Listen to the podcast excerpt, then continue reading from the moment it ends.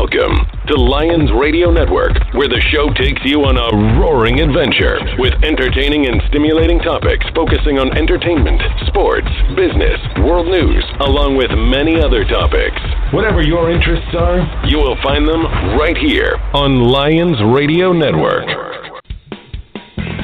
Top 40 country radio recording artist D.A. Cole is firing things up on the Lions Radio Network with his provocative approach to talk radio. Hot topics, interesting guests, and music will entice listeners to call in and join the conversation on Turning Up the Heat. Welcome to Turning Up the along with my producer, engineer, and co host, Mr. Brian Gard. Again, I want to thank my parents for having me. Today's guest had an outstanding college career in football and baseball at the University of Colorado, and after being drafted to Major League Baseball by the Philadelphia Phillies, went on to have one of the great franchise careers with the New York Mets. But he's also a good friend of mine. Please welcome to the show, John the Dude Stearns. John, how are you, buddy? Hey guys.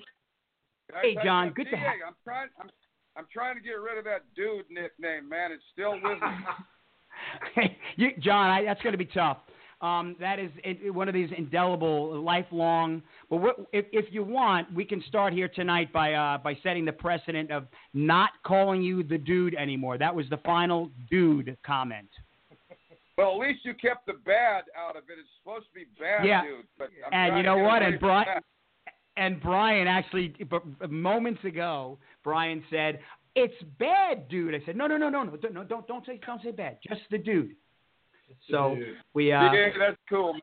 Hey, here's what I tell people when I when they bring that name up. I say, listen, I dropped the E and changed bad to good, so now I'm the good dud. There you go. There you go. Very humbling of you, sir. Yeah. Well, uh, just to give our listeners um, a little, little, little uh, info, a little background. Um, uh, first of all, uh, I, I met John. John and I became friendly uh, in, last year, uh, September, I think it was, right, John? Uh, and it was in uh, Po- Point Loma, California. Point Loma in the San Diego area, actually in Shel- on Shelter Right. Island, at an event that um, John was uh, out there to be interviewed for a documentary for a fi- uh, documentary film, and uh, John was one of the participants um, that was going to be used in the documentary. I don't know what has happened to that since. Um, I don't have, I, yeah, I was wondering if I was going to ask you about that. I didn't really know if I should ask or not. It's funny how those. Uh, heard from it.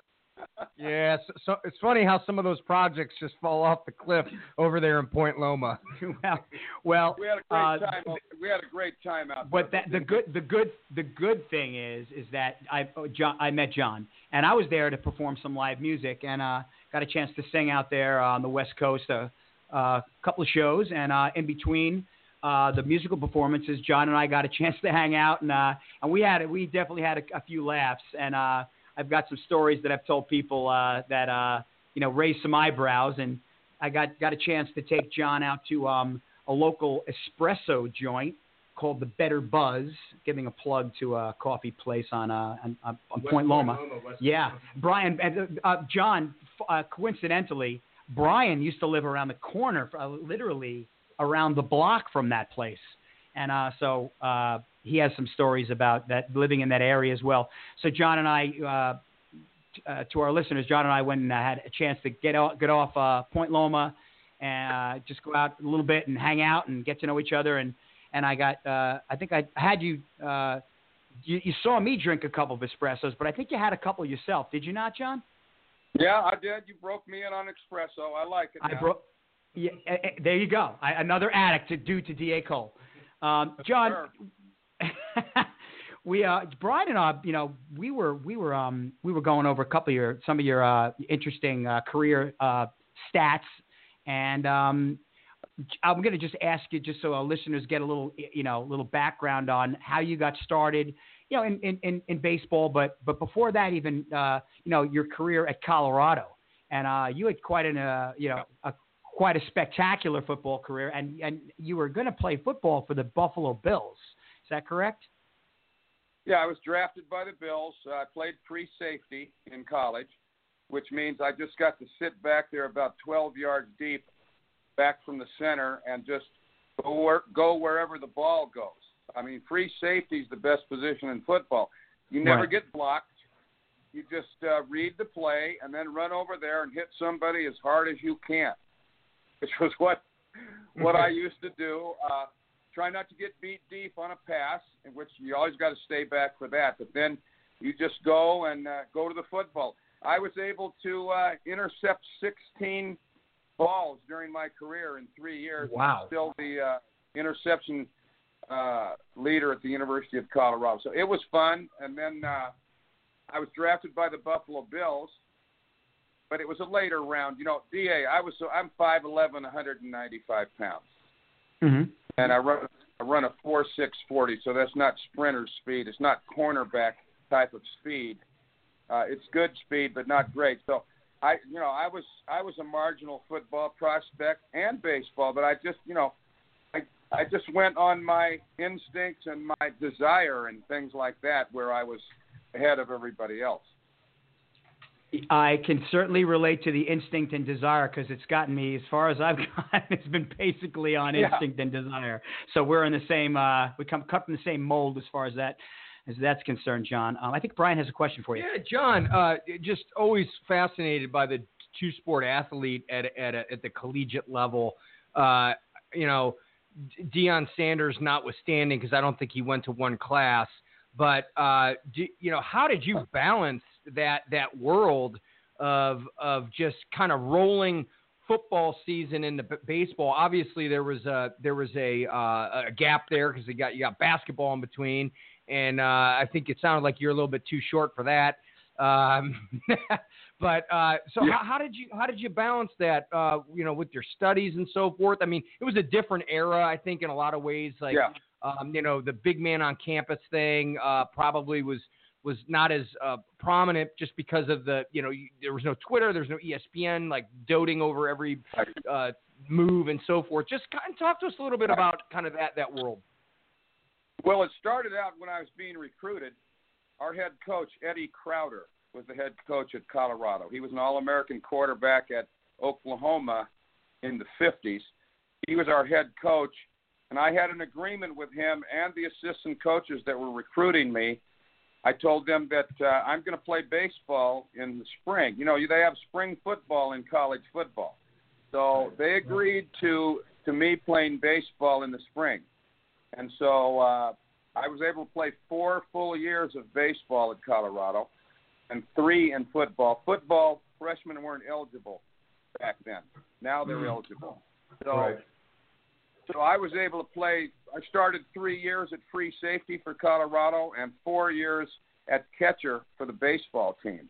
And uh, Eddie was Eddie Crowder was true to his word. I didn't have to deal with football after the bowl game was over. We we went to four straight bowl games, and once once we got back from the bowl games, one of them was on Chris uh, New Year's Eve at the Astro Blue Bonnet Bowl against Houston, with Robert Newhouse and Riley Odoms playing their last college game. I was a junior that year, and we beat those guys. So, so you had to you had to bring a load to get to, to when you hit Robert Newhouse because he was a he was a big Robert, Robert powerful Newhouse fullback.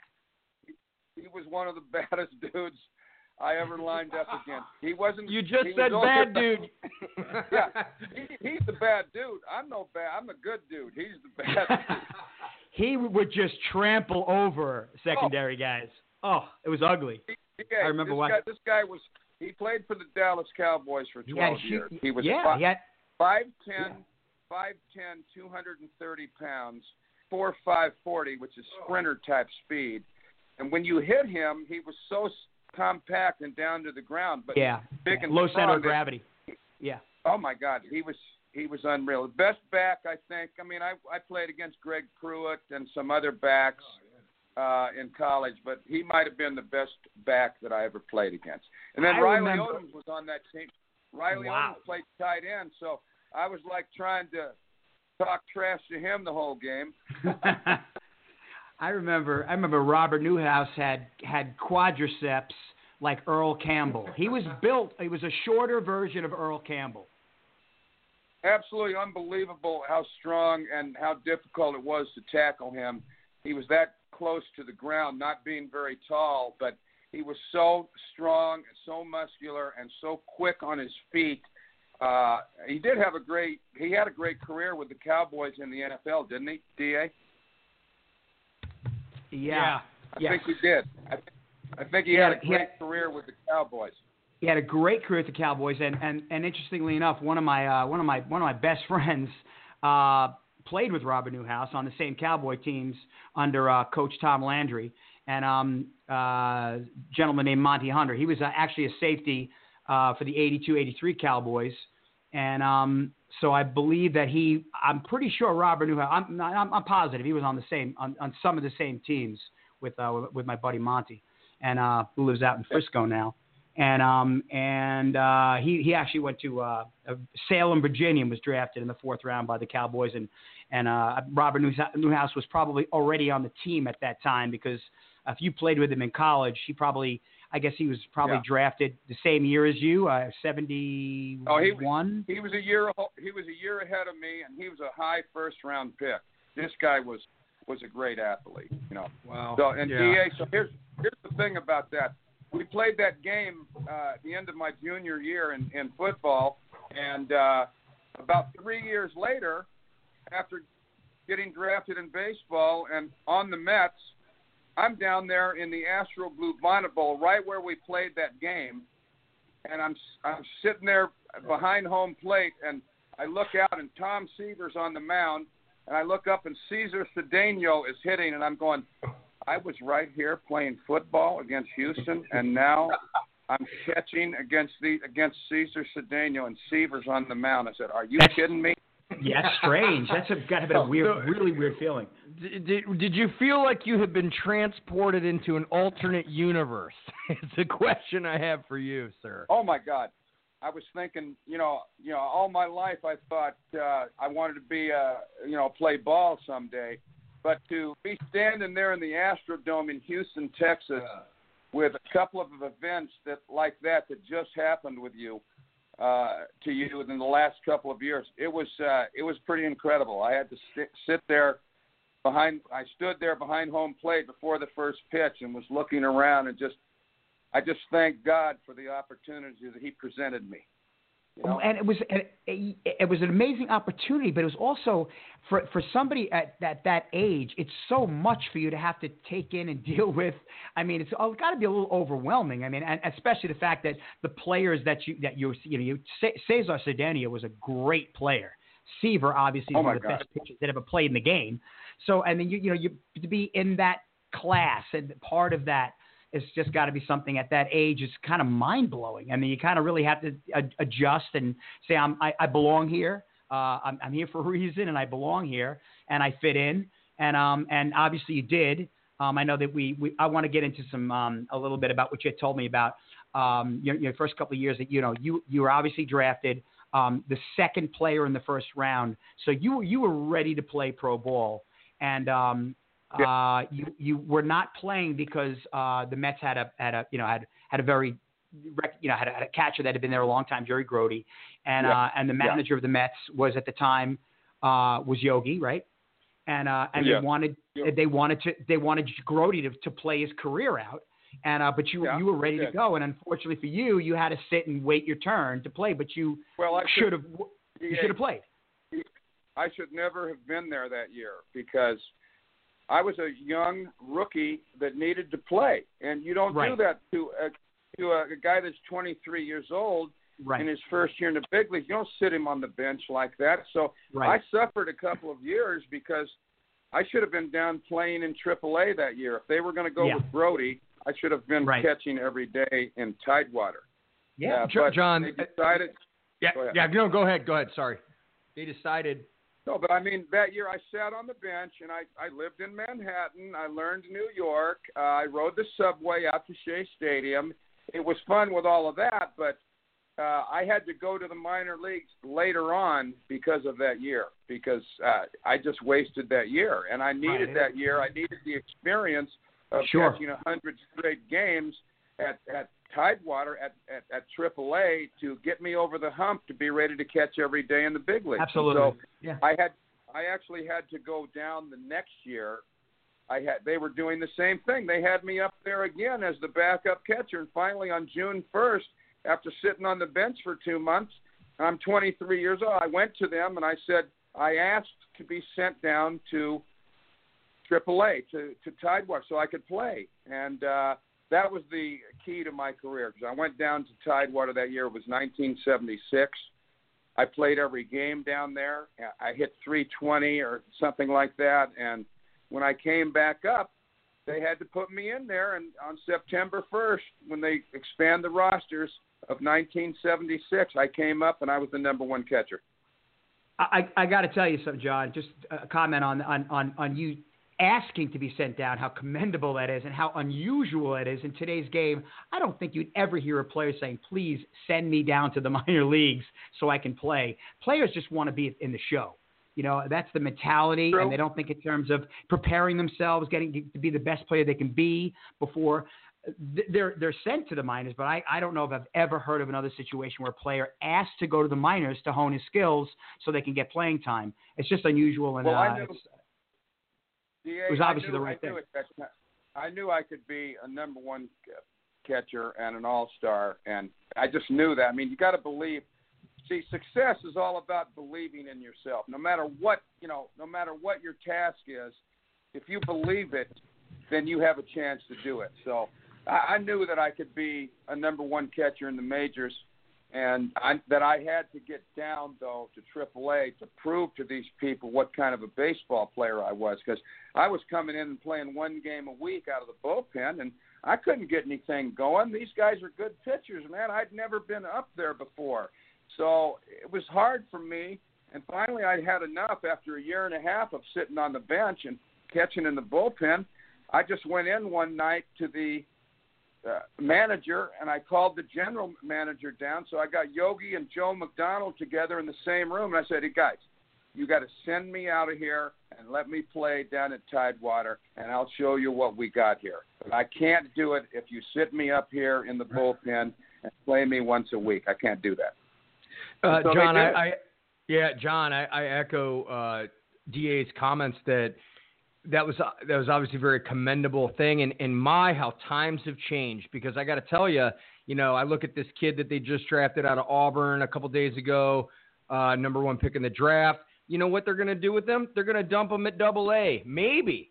And so Okay. it's it's it, I mean no, but it, it, the the thing is is that anymore I think some of this stuff they've learned over the years like you can't just I mean, yeah, there's the Alex Rodriguez of the world out there. There's the uh, Ken Griffey Jr. 19, you know, drop him in. You know, Yep. Francisco Lindor. You could make a case for, uh, you know, he he, but he, but Francis, uh, you know, Frankie Lindor still spent a good year and a half in the minors, and and they didn't dump him in, in yeah in AAA right out of the gate. So it's kind of a, a a feast or famine situation when it comes to you know, back in the day, it was like you know, high profile draft picks that are that are you know, and and I know you were drafted just ahead of Robin Yount from what I recall, and you know, and Yeah, Dave Ro- Winfield Robin for Yount crying out loud, yeah, yeah. I mean, Dave Winfield was drafted, yeah. So I went in that draft that year, 1973. I was the second player picked in the first round. The third player picked was Robin Yount, and the fourth player picked was Dave Winfield. So obviously the Phillies made a mistake there. by taking me. Yeah, we read your comment about. I think the person who made that decision is now working as a janitor somewhere around the country. something like that. Well- yeah, they well- yeah, they must have got rid of him. But uh, also in that draft, in the first ten picks, Fred Lynn was the seventh pick in that draft. So you know, I I, I What a draft. Uh, the second. It was a great draft. Yeah, I was the second pick. I should have been the fourth pick actually, and it should have been Yount, Winfield, and Freddie Lynn. You know what I'm saying? Well, you know that's that's that's. Eh, I, Yeah, I mean we're, we're splitting hairs we're here, splitting hairs. but but it, to, to, to And some I degree, think, listen, I also think I'm not sure about this, but Eddie Murray might have gone in that Oh, draft. geez, Wow. yeah, three. He's a three thousand hitter. Oh my God, he he would have been out of high school though. But I mean, still, we had a lot of guys come out of that 73 draft that played in the big leagues. And luckily, I was able to attend. Uh, I was invited to play in four All Star games, and I ran into all of those guys during those All Star game uh, weekends. You know, and uh, it was great to uh, get to know people there. I, I just had a an amazing, uh, uh, lucky career to have been able to go to New York City from Denver, Colorado, look at the tall buildings in amazement, ride the subway out to Shea Stadium, get in the lineup and start playing and playing big league baseball. It was just an incredible run for me, and I'm so thankful that uh, things worked out the way that they did. Well, there's no question that, that, that New York is thankful that they, they were lucky enough to have you on their team, on the, the Mets to have you for uh, for 11 seasons, and uh, and I'm I'm I'm very glad that, that I've met you and, and we've become friends, and your stories are amazing. We um we do have a caller. We have a caller. Um, oh, John, you ready? Good. Yeah, you want to? You ready to take a yeah, call and say hello?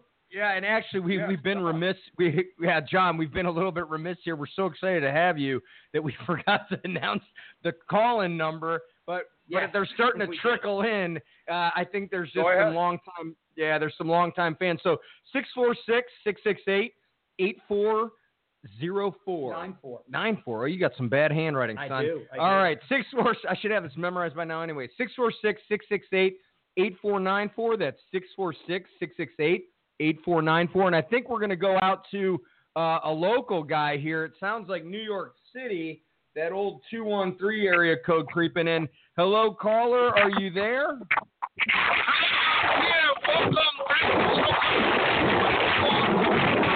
Hello. All right, we're gonna have to. We'll get him on a better line. We- We'll get somebody else in. I think he's out on a boat, uh, maybe in Hades. Uh, I think two one three was California, is it not? DA, DA. Yeah. most incredible thing about my rookie year, and again, I shouldn't have been there. I should have been playing down in. I was 22 years old. I come to New York for the first time. I'm living in Manhattan. I'm taking the subway out to the ballpark, and so, Tom Seaver went 22 and nine that year in 1979. Excuse me, in 1975, and I Mhm. believe he won the Cy Young that year. But amazingly, he didn't mind pitching to me. So when I did catch, which was about once a week, a lot of times it was Tom Seaver, and he, I couldn't believe it. I'm sitting there, I'm a rookie, I, I am just a, two years out of college, and I'm catching Tom Seaver, and he's not shaking me off.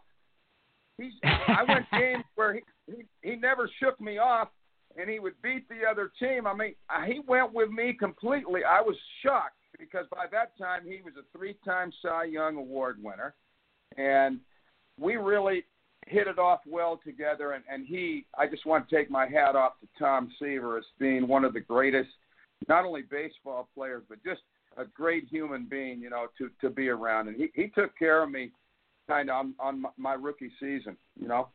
You were you were uh, for all intents and uh, purposes you were his personal catcher.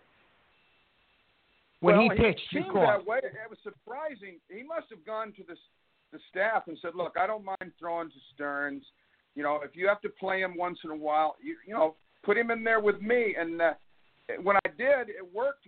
We worked well together, and and you know, he won, and then he went ahead and and won the Cy Young that year, and. Uh, it was just really uh that's one thing that held me together when I was a rookie there is was was being able to catch Tom Seaver that many times. Well, John, isn't it isn't it true that that you know some pitchers, there, you know, some some catchers just present a, a really uh, pleasant or you know uh, a, a really good target for a certain pitcher, and the pitcher just likes the target that the catcher puts up and feels comfortable pitching to that catcher's target, and that's just it's as simple as that. And maybe he just liked the the placement of your glove and the position of you know of, of where it was, and it made it easier for him to throw strikes. That's starting to sound a little uh, sexy, Da. Well, I, well, I didn't. Well, well, well, we. That's another whole.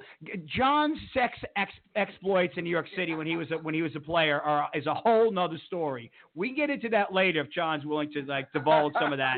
We I already know. the internet. We are on the internet. I, I already know some of those stories. but family friendly uh, tonight, but uh, but certainly to, to Da's point, I mean, I think it's always fascinating kind of that battery. You know, it's called a battery for a reason, and uh, I I've I've just always been fascinated at, at higher levels of baseball, just how, uh, how there's kind of almost an unspoken, in some in some cases, almost a spiritual connection between. Uh, between the, the, the, the guy heaving it and the guy uh, and the guy responsible for receiving it. Yeah, it was. A, we had a little connection going there. In fact, Tom really helped me through those early years because he didn't get traded. Remember when we traded him to the Cincinnati Reds? That was in '77. So Horrible. I was able to couple of years, and you know the reason he got traded was because uh, the people running our team they didn't get it about the money. They thought that a hundred thousand dollars, which was what he was making then, and that was the high that was the high point in baseball salaries way back in 1976. A hundred thousand dollars? Are you kidding me? That was nothing. But now the rookie salary minimum is six hundred thousand. But anyway, they they traded Tom Seaver because they thought he was making too much money. So and they, you know we traded him for George Foster. to- well, he was George and a couple of other guys like Dave, Steve Henderson, George Right, right, right. Foster, and then two minor leaguers that didn't make it. So we, you know, we we got a few things, but I mean, George didn't hit like he did. Excuse me. No, he didn't. wasn't in that. I don't think he was in that Seaver trade. I think he came later. But Oh, was he? Uh, we he got in four guys- Okay. no, I think we got we got Doug Flynn. We Yes, you're right. That's right. Yep. Doug We Flynn. got Steve Steve Hender, Steve Henderson, right. Doug Flynn, Dan Norman, a, a guy that Mhm. didn't make it. He Dan Norman, play, yep. and then there was and Pat Zachry. Yeah. And he was I, well. Pat Pat Zachry was probably the he was the big the big the big player the big name player in that trade was Pat Zachry right? Well, he was a young starting pitcher. You know, he was okay. Pat was okay. He pitched a couple of years for the Mets, but when you give up a Tom Seaver, the best pitcher in baseball, you got to get a young Oh, I agree. I, I yeah. player. I I just think- at least a star player. I And think Pat we didn't Zachry was really the get, no you didn't we didn't get that but I think Pat Zachry was a star player. no no Tra- trading dollars for dimes. I think but I think Yeah, we, Zachry we got was, was Doug Flynn was okay. Doug Flynn was Right. he was a good infielder. he was an established Uh, player you know somewhat Yeah, Doug Flynn, Pat Zachry, Dan Norman didn't make it, and the other guy was uh, who did I say it was? There was one more guy. um, Zachry Flynn, uh, Dan Norman, and who was the other Uh, player? Steve Henderson. Steve, Henderson. And Steve I remember all of them. year. His first, he had a great year his first year, but then after that he trickled off. You know, I I, I, I don't understand it, but Well, we really it- didn't it- get. Yeah, yeah. I mean, it, it reminds me of the old. Uh, what was the rookie? Uh, boy, for the Indians, that he was rookie of the year. Uh, oh, for crying out loud! He hit like 320 and uh, you know had 20 home runs. And you never heard Joe, Joe Charboneau. You never heard from him again. Yeah. No, you don't But- hear from him again. But by the way, John, if you haven't noticed, uh, Brian is a Cleveland Indians fan. If if that hasn't not become apparent by now. I've got real. Well, I've got real problems. Listen, Brian, if you're a Cleveland Indians fan, that must mean that you're going to be watching the NBA Finals tonight. I, I absolutely am, and I'm. I, I don't even know. I, I- I'm so nervous right now, uh, and it's not because I'm talking to you for crying out loud. It's I just know. you know, if it if it takes a turn for the worse tonight, you, you may find me walking through uh, Times Square uh, without any clothes on. So I uh, I, I want can't believe yeah. I can't believe that uh, J.R. Smith didn't know what the score was. He could Yeah, have that put was, uh, that ba- he could have put the ball right back in the basket when he got that rebound there, and it, it would be one-one right now. John, there there's some stuff on the internet since that uh, has occurred. Some of the funniest little memes that people have made up about J, like J.R. Smith running out of the out of the arena and then running past the liquor store with the ball, just keep he just keeps running. There's some real funny Oh, stuff. People are very creative. People have too many too much wait a time on their hands. Did I make a mistake there? Is it 3-0 already? No, it's 2-0. It's 2-0. It's 2-0. Okay. But, but Okay, yeah, yeah. 2-0. It's 2-0. They're going tonight, and they got to play in in uh, San Francisco. Yeah. no, no, it's in Cleveland tonight. It's in Cleveland. Yes, am I sure? Okay, you're right. You're right. Yeah, yeah. In So, so the, tonight. This, this is a must-win game. I'm an NBA fan. I've got in every in every sense season- of the word. I got season tickets to the Denver Nuggets here in Denver. We never get to the playoffs. We didn't get there this year. We missed by a game. We have some good young players that could develop into into. Uh, You got- we could you got develop into a Gallinari. decent team.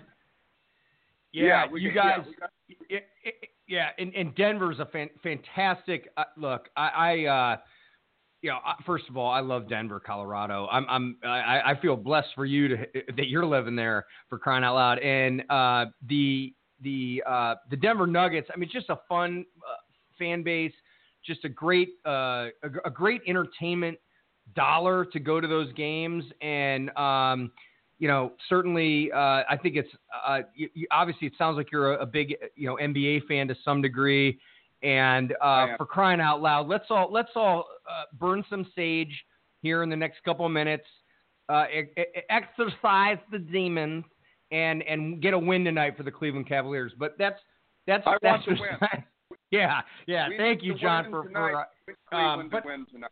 We get this Yeah, series to seven-game series. We do, we do. And John, I got to tell you, we got another caller here from the 980 area code. Do, do we know? Can you rattle off the top of your head, DA, what a 980 is? Uh, Alaska. Okay, I, no, I have could no, I calling- have could no have idea. a caller from Alaska. Let's see who it is, real quick. Uh, hi, caller. You're on the air. Who are you, and where are Hey, you hey. calling from? Hey, Brian. Hey, Da. Hi, John. How's it How going? you doing? How are you? Who do we have here? Yeah, so I just got back. This is Todd here from Charlotte. Uh, I just got back from my mountain bike ride, and I need that nutty buddy from Mark Littell. Oh, He was out there. You remember Wow. Mark was on a few weeks ago. We we You're out we, there. we remember having Mark on. We we may we may be getting a call from Mark at some point. So um, Right. stay tuned. If if if Mark Mark's call uh, comes through, we're going to connect him, and because I I wanted to have Mark uh, chat with John for a little bit because I think there's a possibility that uh, that John faced Mark. Uh, at a game when Mark was with the St. Louis Cardinals and came into Shea Stadium uh, a number of times uh, when John was with the Mets. So we're gonna we're gonna see if we can pair them up and see if they can have any any memories of. Uh, see if there's a love connection. Uh, Todd, uh, what, Right. what do you got here tonight for John Stearns? Well, I like when you guys have these interviews with these baseball players because I I grew up in Florida where you know I grew up with uh, Jimmy Houston and Bill Dance fishing and Ranger bass boats, and then on the weekends it was it was Dusty Rhodes. So unlike you you guys up in the, the Northeast where you had baseball, you know, was kind of a way of life. You know, we had fishing. So it's great to hear you know whether it's Mark or John, you know, talk about these baseball stories. So I played uh, I played little league and I was catcher and I was good at two things. Uh, I was good at overthrowing second base and blocking the plate. Um, and I listened to the interview back in the fall. So that's a great interview for everyone out there to go. You know, John, you were on with uh, you know Donna and Da, and Yeah. one of the stories you had there was with um, Dave Parker, and uh, it's a block in the plate story. So could you share that again? uh, yeah, I mean, I, I can share it. Uh, I was just uh, a young guy in the league. Uh, I think it was 1977 or something like that. I was, I had about two years in the big leagues, and I was finally the number one catcher for the Mets. And we were playing Pittsburgh at Pittsburgh at AstroTurf, and uh, with two outs in the bottom of the ninth, we had a one-run lead over the Pirates and Dave Parker was on third base with one out, bottom of the ninth at Pittsburgh. And uh, we had Joel Youngblood in right field. Joel got Joel had a real good arm, and the guy. So Parker's the tying run at third. It's the bottom of the ninth, and the, the hitter was Rennie Stennett, I believe. I think he flew out to right field. It was kind of a not a real shallow hit, but it was uh, a fly ball out to Joel Youngblood. So I I get I'm getting set up and I'm going, holy shit, here we go. Parker's going to tag up at third, and here comes the throw. And Youngblood threw a one hopper right to me. It, it drew me about two feet off the plate on the first base side to catch it, and then I caught it and dove on the plate, you know, thinking I was going to tag Parker. He's probably in a slide, and I dove onto the plate on my knees with the glove down in front of me and looked up the third base line, and he was about three feet away from me, going full speed, and he was zeroed in on just knocking the crap out of me. So there was a big collision. I ended up off the. There's an AstroTurf field, but there was a big circle for the home plate area and dirt. I was clear off of the dirt area when I and back on my back after he hit me, and I was able to hold on to the ball and we tagged him out. The game was over, and I'm looking up at Parker and he's holding his cheek cheek going oh like this. So he ended up breaking his cheekbone. He must have put it right on my head or something. And the game was over. We won the game, and Parker came up with a broken jaw. Wow. Oh my God. That's a good John, story. Was pretty, Um, Yeah. it was pretty amazing. But I guess it So- just that went around the league because Parker was the biggest, baddest dude in baseball back then. He was six five, two hundred and forty pounds, and fast. And this was early in his career. He was he was the best player in baseball. There wasn't any question about that. It ended up not being that way at the end. He put on weight and everything, but his first couple of years, he was like this. He was a monster. So, you know, I mean, it, it, it was good for me because uh, word went around that uh, I tagged Parker out the plate, and uh, he came up with a broken jaw, and I came out clean on it. So, I mean, that must have sounded pretty sexy if you weren't there watching it, right? well, he he also, uh, John, if I remember correctly, you told me that uh, he had taken a couple of guys out earlier that year. So you were kind of ready. Yeah. You were waiting for him. You were ready. You were aware of that. You knew about it, and uh, and you you you, you kind of had him teed up for when he was coming. Well, he had a he had a reputation of hurting catchers. He had he put like two catchers on the DL that year. So Right. uh, actually, everybody was getting kind of mad about it. But uh, so, but I didn't think about that because the game was on the line and I had to get the tag on Parker. So I didn't have time to look at him. I just caught the ball, dove on the plate, and bo- boom, he was there. And we had a huge collision and. I was able to hold on to the ball, and then Parker was lying on the ground holding his cheek and moaning. So that was pretty cool, you know. John, safe, yeah, John, safe to say that was the biggest collision of your career. I mean, you when you're standing there uh, guarding the Pentagon, is it uh, is it is it safe to say that was probably the biggest, or, or do you have do you have another one that that equals that, or, or maybe exceeds it? no, that was the that was the biggest collision that I had to endure. Uh, there just wasn't any time to get myself ready to, you know, take the hit because I, I caught that ball and had to dive on the plate because the game was right on the line on that single play, and I was lucky that I was able to get myself in a position where you know he didn't hurt me, and uh, and so it worked out good. You know, he was okay.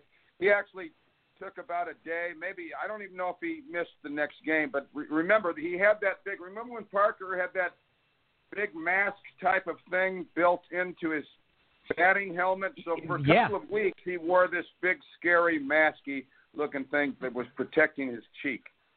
And he probably hit about 420 during that period. Oh, at least he was like he was in another world at that time. You know, at the at the end of his career, he he he, he flattened off. But when when Dave Parker was in his twenties, he was he was the he was probably the best player in baseball, along with Winfield and a couple of other guys. You know. Rifle from right field.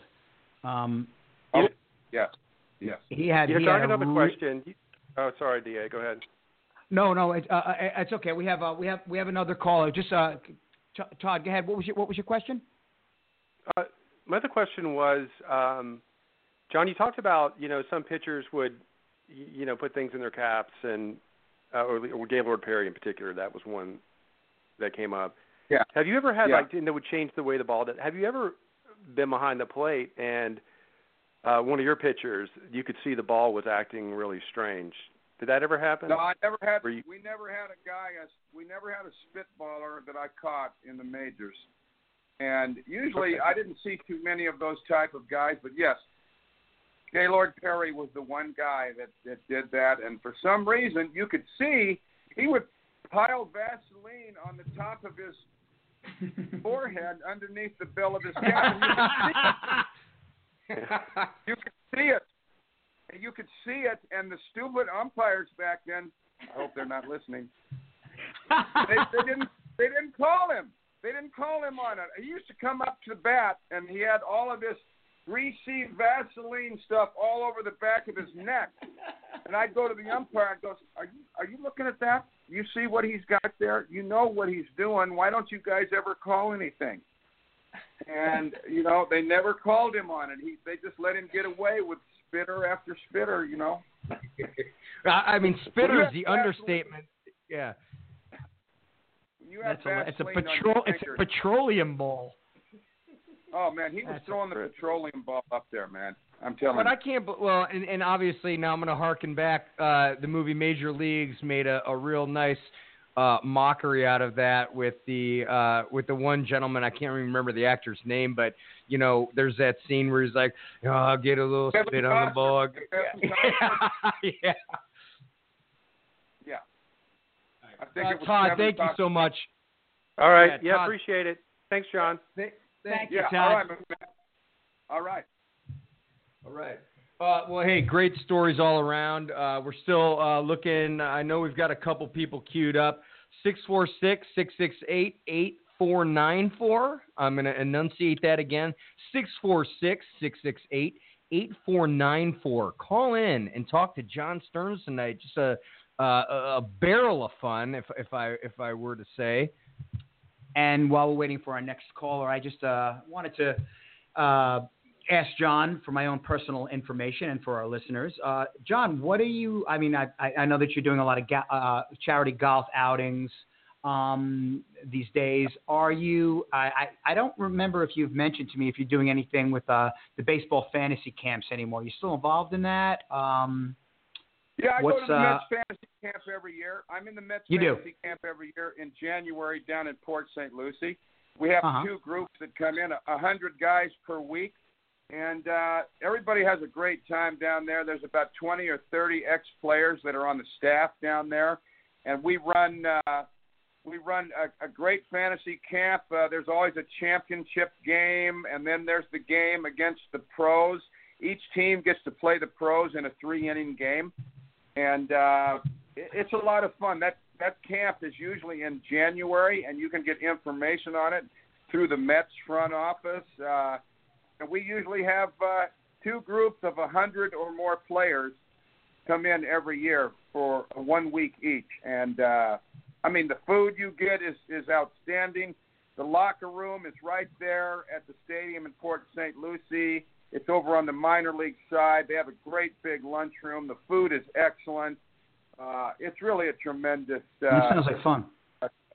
thing that everybody does. So uh, yeah, we we uh, we have a good time with that every year, and it's in January. And the Mets, you can get a, the info on it through the Mets front office right now.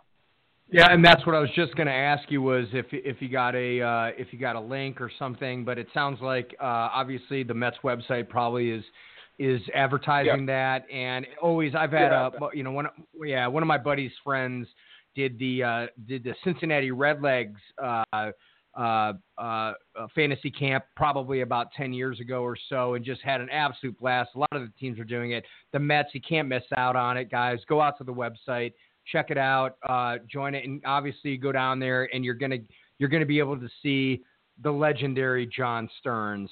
We got uh, we got another caller here uh, tonight. We're gonna bring him on. Uh, I think this is out of Cleveland, Ohio. Uh, Phil, are you there? Yes, I'm here. Thanks for taking my call. Uh, calling in from Cleveland. Uh, although uh, I was a lifelong uh, Cincinnati Reds fan, I just wanted to get John's uh, perspective uh, when you were playing in the league uh, in terms of uh, best catchers. Uh, would you put Bench up there at the top, or, or how would you rate him versus some of the other guys you Sounds very against? biased. Sounds very biased, Phil. But go go ahead, John. Well, w- without a doubt, there's two catchers that stand out above everybody. But Johnny Bench is number one, and the other guy is number two. But Johnny Bench, the best catcher I ever saw, and I, the second best catcher was Ivan Rodriguez. Uh, but as far as catching, Johnny Bench had the softest hands. the quickest feet and the best arm I've ever seen. And he would just sit back there and he would catch the ball so easily and he could get a strike call out of a marginal pitch and if you ran on him you better get a big jump because he had the he had the best arm I've seen. He just the pitcher had to get out of the way or he's going to get drilled on Johnny Bench's throw to second base. So, you know, and then on top of that, didn't Johnny hit like almost 400 career home runs? I mean, yeah, I think it, uh, yeah, at one point in time, I think he had the record for most home runs by a catcher that I think got passed by by somebody else. But yeah, Von Rodriguez. Johnny, Johnny yeah, it was either yeah, it was either Rodriguez or uh, uh, the guy that played out in L.A. Um, Piazza. Piazza, maybe. Yeager. He had a lot. Jaeger, Yeager. No, Yeager was no. Yeager was just a good defensive catch. Yeah, not Yeager. But uh, guys Johnny Bench was the best I've ever seen, uh, and uh, you know, and then of course you had Ivan Rodriguez. They're both Hall of Famers, uh, and I was just uh, lucky that I was able to. You know, I never played catcher growing up. I was uh, 18 years old before I even put on any gear, and so for me, I was just kind of a starting out type of catcher to some of these guys, and by the time I got to the big leagues, uh, uh, it was it was surprising that I, I could watch Johnny Bench do things. He was so comfortable, so quick feet back there, and the best arm I think I've ever seen out of a catcher, Johnny Bench. Yeah. Wow. Amazingly, I think he was uh, he was 19 years old when he made his uh, major league debut. Oh yeah. Yeah, oh, amazing. Oh, he was without a doubt. The softest hands. He just just had it all. He was his feet were he couldn't run fast, but his feet were like cat quick behind the plate. When he was moving to block a ball or something, he was so quick on his feet back there that it was incredible. I just watched him and said, "Holy cow!" Because he he was you know he was an idol of mine. You know. Thanks for your input, I, John. Yeah, and and Phil, thanks for calling in. Uh, uh, just one last quick uh, Johnny uh, quip is that there's this old wives' tale that that that he had just like a bear claw of a hand that it could hold like 45 baseballs in in, in his left hand. Huge hand, huge hand. Really? He just, I wasn't aware of that. Built to be built to be a catcher, and the biggest yeah. thing so his about hand... it was his quickness, feet. His feet were so quick because a catcher needs extremely fast feet quick feet. And he wasn't a fast runner, but he was so quick with his feet behind the base, the plate that he was in front of everything. Everything was soft. He caught the ball. It was a soft catch. When he when he blocked the ball, it hit off him softly and didn't bounce away from him. He just he just had it all going on back there as a catcher. So his hand was like a catcher's mitt without the mitt on it. yeah. And and his and his body his body absorbed the balls like a bat that's bunting the ball when you just kind of softly let the ball. Da, he didn't even need to wear a glove. He was he was so good, man. Wow. He, he caught that ball so soft it was unreal. yeah, that's that's amazing. And, and again, thanks for the call. I had the, uh, yes, thank you, caller. We his, appreciate that. Go ahead, John. I had his I had his baseball card when I was younger, and so I stood in the box against him for the first time. I looked back at him and said, Johnny Bench, I can't believe I'm here. I should I should have brought your card with me for you to sign it. I know it. I know. Yeah, exactly. You could have rode your tricycle in with the with the card uh, in in the spokes and uh, and handed it to him. Uh, you know, between innings. Uh, that that's a silly joke. Uh, so, hey, at any rate, again, 646 668 8494. Call in, talk to John Stearns. Uh, go ahead. We are, we're waiting for another caller, but I don't, I, I, I, I don't see the call. I got a question, sure. guys. I got, yeah. I got a question.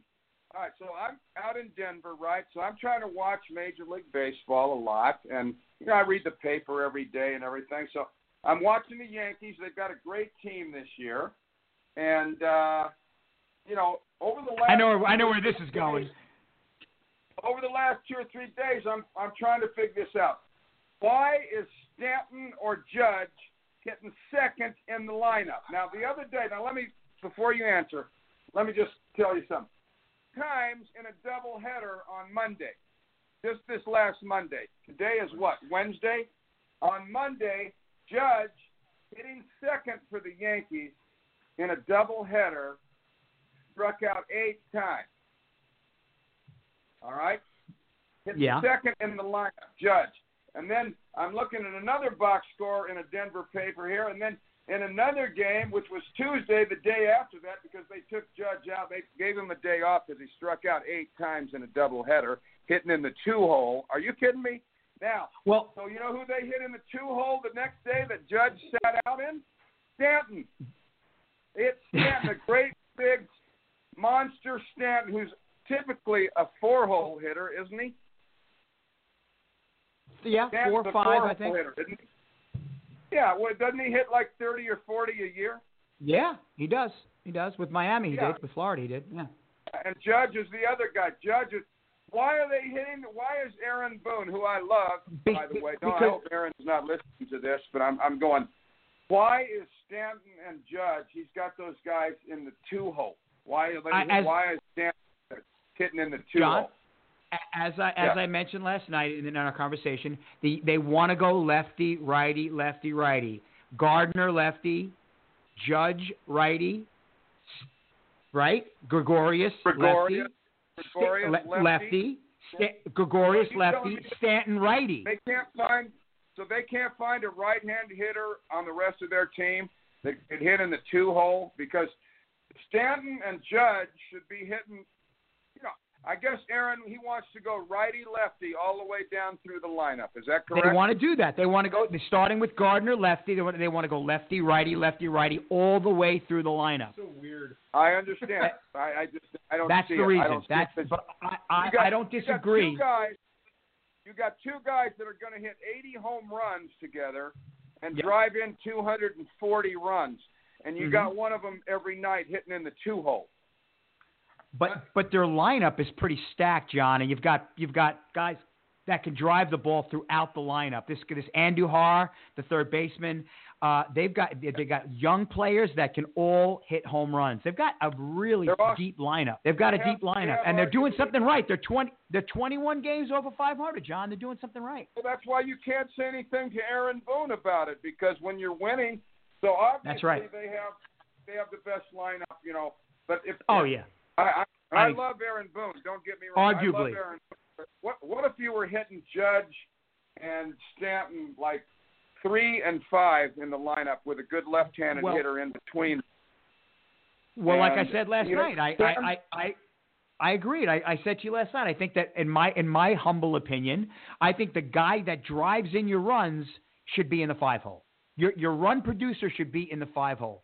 Um, I think your best hitter is your, your best average hitter should be your three hitter, your your three hole Right. hitter, and your and and your and your and your and your run run producer should be five. But you know, uh, maybe maybe when, when the playoffs come around, John, maybe that maybe Aaron Boone will. I, I guess if, if it ain't broke, they're not going to you know, try to fix it. But maybe in the playoffs, when they're facing you know better competition or different pitchers, they're going to rearrange the lineup, you know, to accommodate that uh, whatever situation occurs. But right now, it is Yeah. definitely working for them.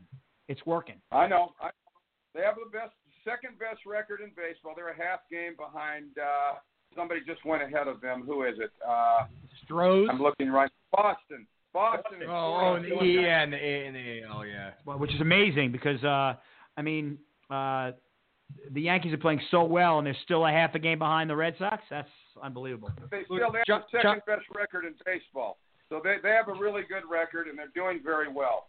So uh, the thing is though, Judge, uh, two days ago, Judge hitting in the two hole in a doubleheader was 0 for 9 with eight strikeouts. Well, hold on a second now. Did you read that? Did you read that in a Denver, Colorado paper? No, Newspaper? I'm looking at the box scores. No, I'm looking at the Okay. box scores right now in the paper. Okay, but Okay, it was a Den- it was a De- was it a Denver, Colorado newspaper? Because the elevations in Denver, everything is higher, so the elevations of those numbers of the strikeouts might be elevated. No, no, no. No, that's Ridiculous. Hey, I'm looking at the box scores right now. They played the Tigers in a doubleheader. They played the Tigers Monday in a doubleheader. The Yankees Yes. won the first game seven to four. The Tigers then won the second game four to two over the Yankees. Judge hit second in both games. In the first game, he went 0 for 4 with three strikeouts. In the second game, he was 0 for 5 with five strikeouts. Yesterday, he didn't play, so Boone probably benched him after striking out Oh eight yeah, times absolutely in a doubleheader. did. Definitely did. Yeah. Give him a rest. Give him a mental Sure. rest and get him Yeah. again. you know? Absolutely. And you would have done the same okay. thing. All right. All right. Maybe. Yeah. I mean, I'm not. I'm not yelling at Aaron Boone. I'm just. I've never seen a big monster power hitting type of dude that strikes out a lot, which most big monster hitters do. I've never seen them hit in the two hole. So you know, I don't So- know what. So you, you you're gonna tell me that left right left right is more important than uh, having a big strong guy hit three four five in your lineup? Hey, uh, uh, John, I, I got to tell you, you know, from an outsider's perspective, and this is certainly, uh, I, I, I'm not, I don't have any bias because the tribe has their own problems right now with their bullpen, uh, and I could have a, I could host a four day show just on that alone. That my my theory here is, you know, it's early in the season. Aaron Boone or Aaron Boone, good grief, uh, Judge has exhibited. Uh, lapses in bat judgment. You know, he did it last year. He went into a big slump. It's amazing. Like, I mean, his numbers, he, he, it's like feast or famine, again, to use that phrase with him. And it Oh, could be that Boone, yeah, it could be that Boone is just trying to, you know, you know, Keep we're going. early in the season. We're, we're just, we're just trying to, we're, Right. you know, Right. we want to figure out the lineup. We got, we can play with some things. We know we have a sick, sick lineup that's probably going to go deep into October, or you know, at least late September. I You hope they lose gonna, in oh, October. Oh, you're going to win. No, the Yankees should win the win the World Series this year. Right, They right. So team. There's no they can they afford the this. Right. They can afford they this can kind of crap. So They can afford I- to try it out. You're right. You're right, and that's why it's happening. I think that the reason they have the best team is because they they have they have a very very strong bullpen. The Red Sox have a good lineup. I don't think they have the bullpen that the Yankees have. The Yankees can you know they have they have a, a, a Right. seven, eight, and nine inning guy that are all really solid. That all could close on a lot of other major league teams. They're seven But you know what's and good about inning. Yeah. You know what's good about it, guys, is that in the American League East, you have the two best play uh, teams in baseball, Boston and Yep. New York. They've Right. been rivals for years, for a Forever. hundred years. Now Yep. here we got here in 2018, we've got these two teams running out way above everybody else, and it's going to be a battle down to the wire. So isn't that exciting about baseball? It is. I think it, I is. it is. And I hope they for the beat. cities. It's great for the cities. I hope they beat the shit out of each other. And whoever comes to play the Yeah. Indians is limp is limping in. Is limping in. Yeah. Yeah, I'm gonna. Well, that's, I'm uh, this. Perspective I got of a my Cleveland Indian fan. American League East. I got my eye on the American League East Division Well, I- all year. I'm going to watch how this unfolds down here toward the end. Well, John, that that that brings me to my my my proposition that I wanted to to present. Um, why don't you come into New York City? Now, John, when we were at Petco Field, um, I, I, I didn't get a chance to talk about our experience. Uh, we'll have to we'll have to save that story for the next show. Um, To uh, let our listeners know that what what a great time we had when we were uh, we were guests of uh, Petco Field of the San Diego Padres and um and Yeah. Glenn Hoffman and and um and Randy uh, uh, uh, you know Randy Jones and uh it was a, it was a great Yeah. time and uh but we we were able to enter the stadium based on uh our our our friends uh Major League Baseball uh card that once you're a, a, a player with seniority I believe it is you play a certain years it's a card carrying literally a card carrying member and we were able to get in the stadium uh on the field level and now you have one of you possess one of those same cards is that right where you can yeah, I get it think to any state. I, I haven't used it in a long time. I've got look Okay, but- I should, but yeah, I should have but a you- card. Okay, so you could come to New York, and you and I could go to go to watch a Yankees game, or I'd like to go to Citi Field. I'd rather go I'd- to City well, I'd Field, rather go to. personally. Well, I'd, I'd, like to go to Citi Field because I'd like to go to the, the to, to, to you know to be with the ball club that you played for, uh, and I've never I've actually. I mean, it's crazy, but I live in New York City. I've never been. I've, I'm yet to see Citi Field. But since you, you know, since you were an, or um, you know, such a, uh, you know, high-profile player for the Mets organization, I'd love to go there with you and have that whole experience of being with the club and you know for, and being at the stadium for the first time with you. So why don't we make a plan? get yourself uh, here to the city, and we'll go we'll go to Citi Field.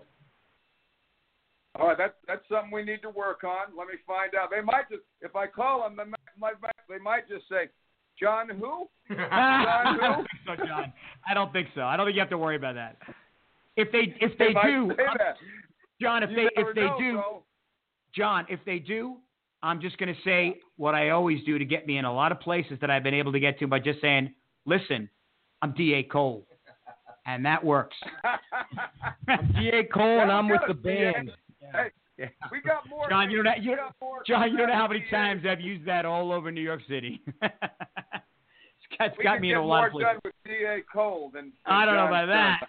At a, at a, at, a, at, at Citi Field, I don't know about that. But um, John, it's been great having you on. Um, we were uh, we we were expecting a, another caller, but uh, we we don't we don't know what happened. It, it was Mark Mark Littell was supposed to call in, and uh, I, we don't we don't know what happened to Mark. Uh, Hope he's okay. Yeah, hope he's okay. Mark, I hope you're okay. I hope you're not. You know what? It was probably What's Dave? Parker, and it's it's probably Dave Parker wanted to It talk was- about John, I, I would not, buddy. I would not do that to you. It's not Dave Parker. But but No. that brings up a great idea. Maybe I w- maybe I will have Dave Parker come on next time we have you on. That might be a great be idea. Fantastic. That'd be fantastic. Oh God, But, don't John- DA, don't do that to me.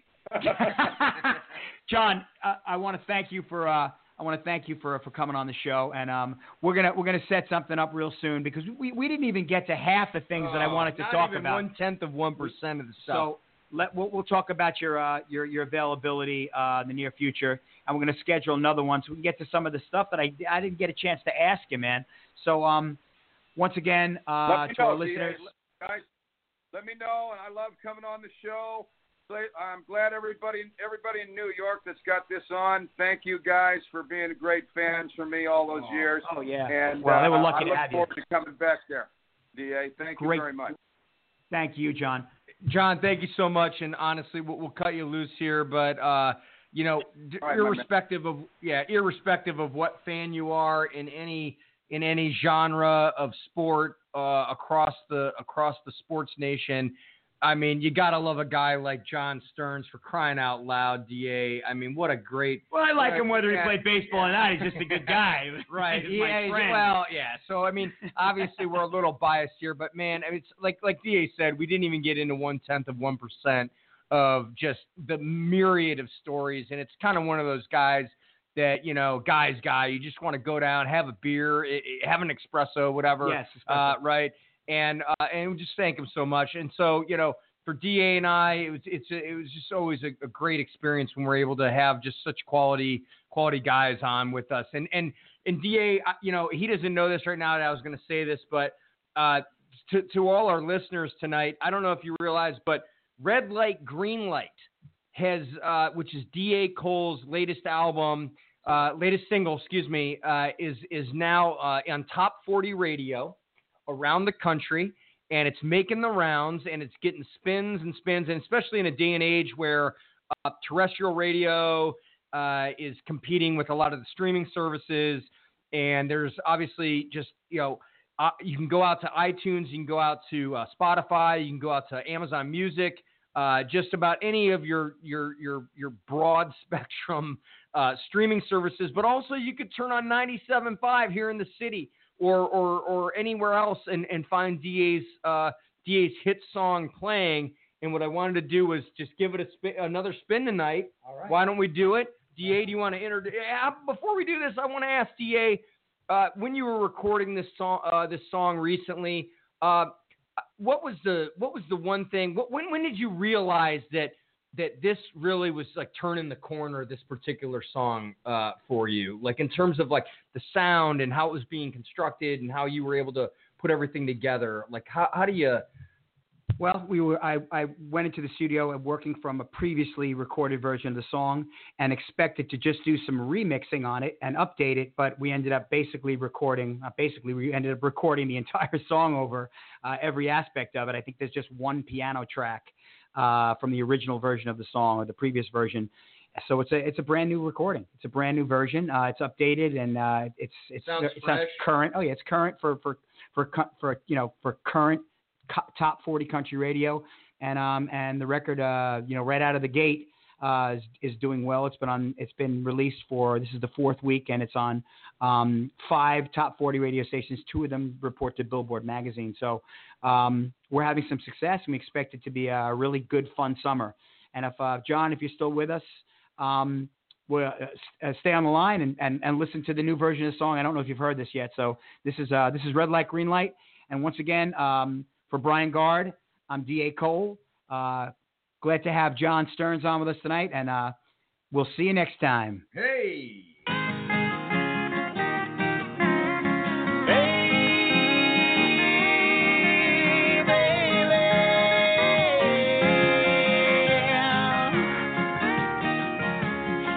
How will I know it's okay to go a little farther, a little farther? How will I show you the way into my garden, into my garden? Red light, green light, one, two, three,